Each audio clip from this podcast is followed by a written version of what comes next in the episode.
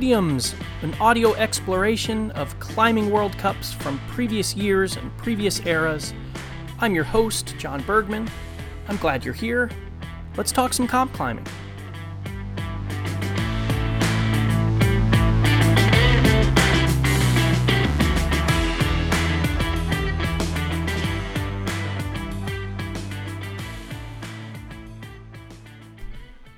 Hey, everybody. Thanks for tuning in to Past Podiums. We're at the fifth stop on the IFSC's bouldering circuit for the year 2013. Specifically for this episode, we're coming to you from Innsbruck, Austria. May 18th, 2013 is the date for this final round. And I'm, I'm sitting here at my desk. I'm looking at, I've got this big stack of notes there's so much to talk about because this ends up being a really epic offering and a pretty historically significant final round. So, with all that being said, I'll cut the prologue short and we will just get right into the event itself.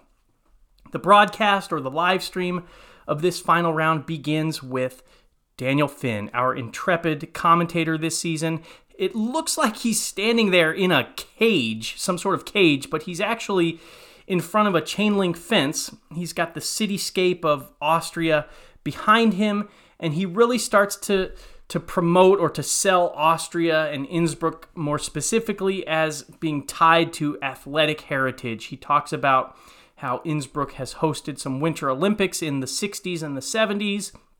He talks about how Innsbruck also hosted some Winter Paralympics in the 1980s and some Winter Youth Olympics as well.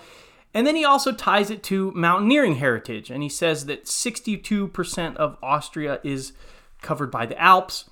To really sell it all, he says, quote, Will anyone be able to stop this nation, whose very essence is based on conquering mountains, a people used to life on top? Or will we see the home team laying claim to yet another peak at the top of our podium? So, Daniel Finn very much framing this event as the Austrian competitors versus everyone else. We cut then to a shot of a jam packed crowd. People are standing shoulder to shoulder in the venue for this competition. It's an outside venue, open air venue in what looks to be a, a city square. The crowd is kind of canopied by a tent roof, and it just looks like a really a really fun happening. And we get then competitor Chris Webb Parsons slips into the booth. He joins Daniel Finn on commentary. Chris Webb Parsons of Australia was a competitor during this time period. So it looks like it's going to be the two of them doing the the play-by-play for this for this round.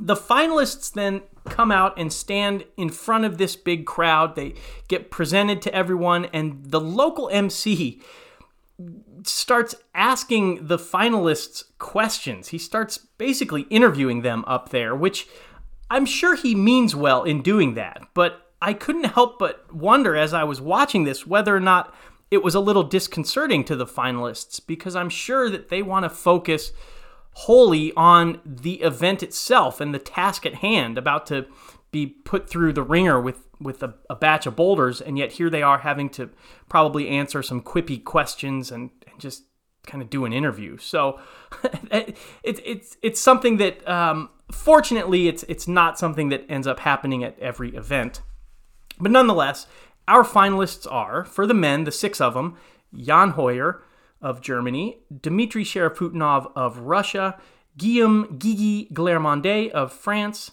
Kilian Fischhuber of Austria, Jorg Verhoeven of the Netherlands, and Sean McColl of Canada.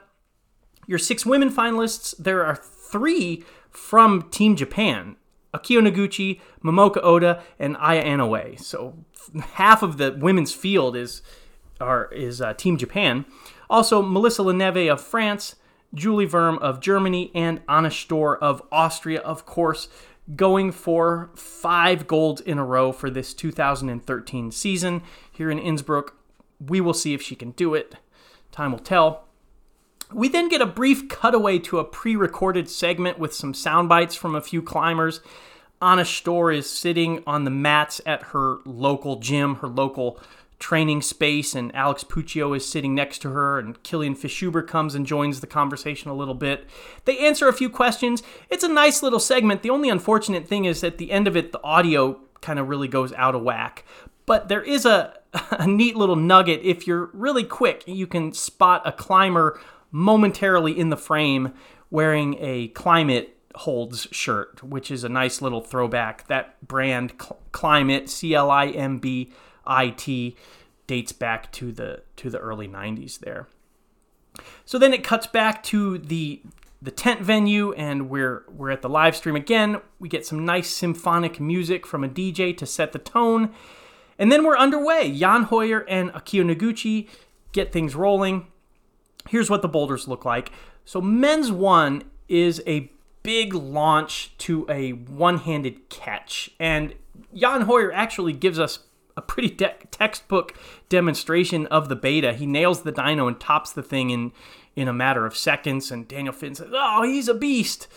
And the, the Chris Webb Parsons then on commentary, he starts to kind of worry that maybe this boulder is just a, a one move boulder with that dyno being the only real challenging sequence. And it proves to be pretty prescient from Chris Webb Parsons because every other man that comes out after Jan Hoyer ends up flashing this boulder as well.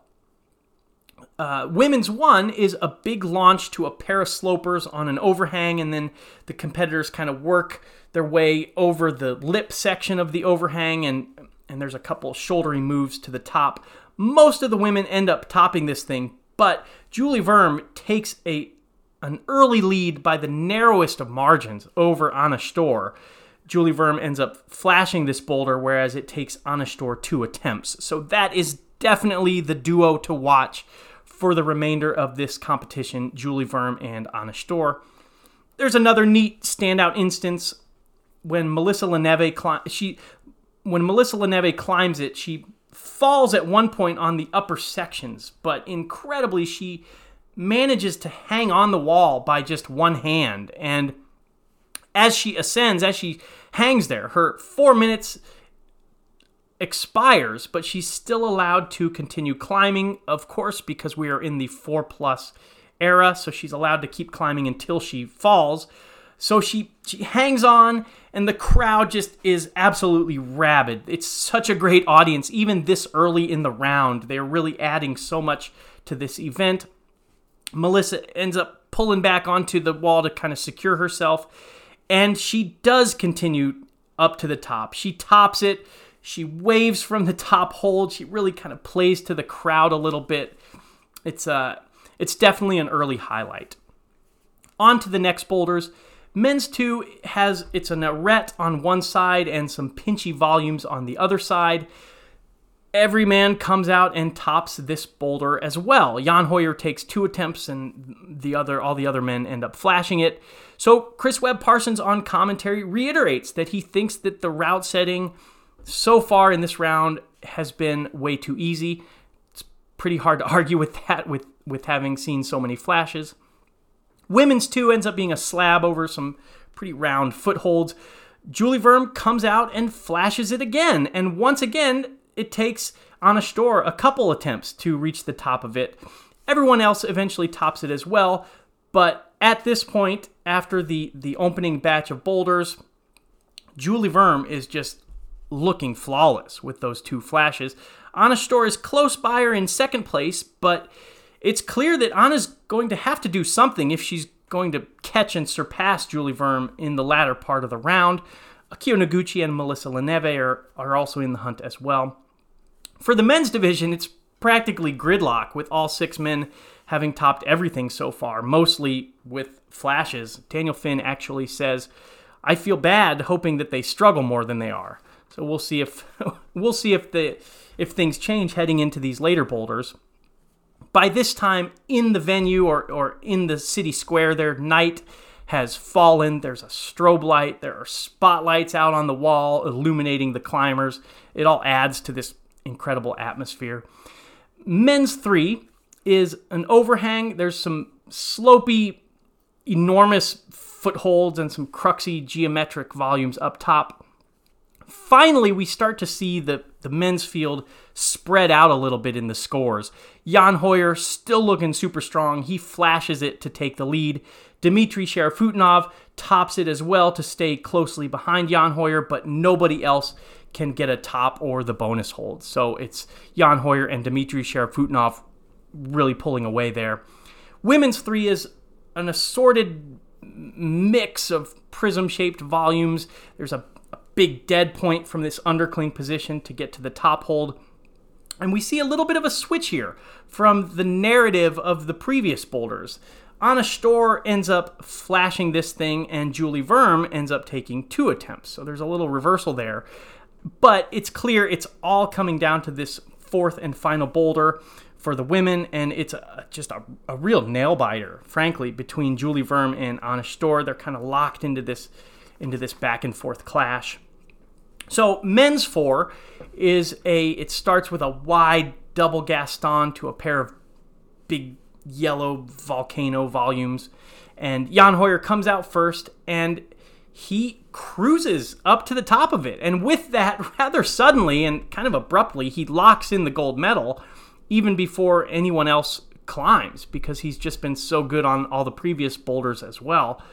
Um, there is a little interesting aside here that Jan Hoyer at the top of this, at the top near those two yellow volcano volumes, that was a pretty famous photo by the IFSC photographer Eddie Fowke. Eddie Fowke ended up using it as the cover photo of his his magazine called The Circuit. So if you ever Google Jan Hoyer, you you might see this really iconic image. But everybody else ends up topping this boulder as well. But like I said, Jan was just too good on everything up to this point. Women's four is a leftward progression on a, another overhang. And it all comes down to that little joust between Julie Wurm and Anna Stöhr. Julie Wurm comes out and she flashes this boulder to claim the gold medal. It's a huge moment. Anna Stöhr comes out soon and flashes it as well, but she has a, an accumulation of two flashes throughout the round, and that is just not enough to overtake Julie Wurm, who had three flashes. Most of the other women flash it too, but with that, we have our podium. The women's podium looks like this Julie Wurm wins the gold medal. She's victorious and in doing so, she breaks Anna Stöhr's 2013 win streak. Anna Stöhr takes the silver medal, and third place, the bronze medal, goes to Akiyo Noguchi. That's the women's podium. The men's podium, Jan Hoyer. He led most of the way throughout the competition by a razor's edge at times, just attempts to bonus and stuff like that, but it ends up being enough. He takes the gold medal. Silver medal goes to Dmitry Sharafutdinov of Russia. And the bronze medal goes to Kilian Fischhuber, who actually flashed three of the four boulders, but on on the third boulder, he didn't end up getting a top or even the bonus, and that really ended up costing him when his scores were all added up. So, highlights first and, and foremost, the shock and awe of Julie Wurm beating Anna Stöhr. Now, to Anna's credit, she's very gracious and sporting in defeat. But as a thread of history, this event and this round in Innsbruck is unquestionably marked by the astonishment of Anna Stöhr losing after having strung together all those previous wins this season. Another highlight is the crowd. They bring the energy all night long, really from the very beginning. They're loud and they're really enthusiastic and they never let up. It makes such a massive difference in the big moments and the big moves, just having that added gravitas of the the energy from the audience. Chris Webb Parsons on commentary actually says at one point, I feel like the whole of Innsbruck has come to watch this, and that is so true. Even as big as the crowd is, it seems much bigger in terms of the, the sound.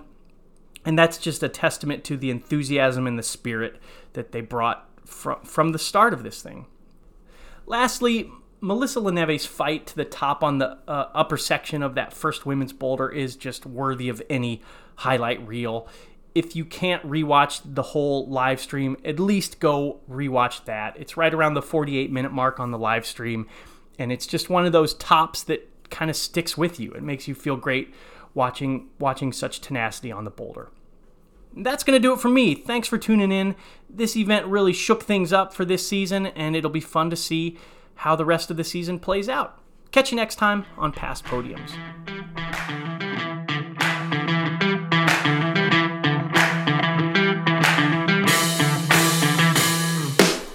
Real quick before we get out of here, thanks again for listening.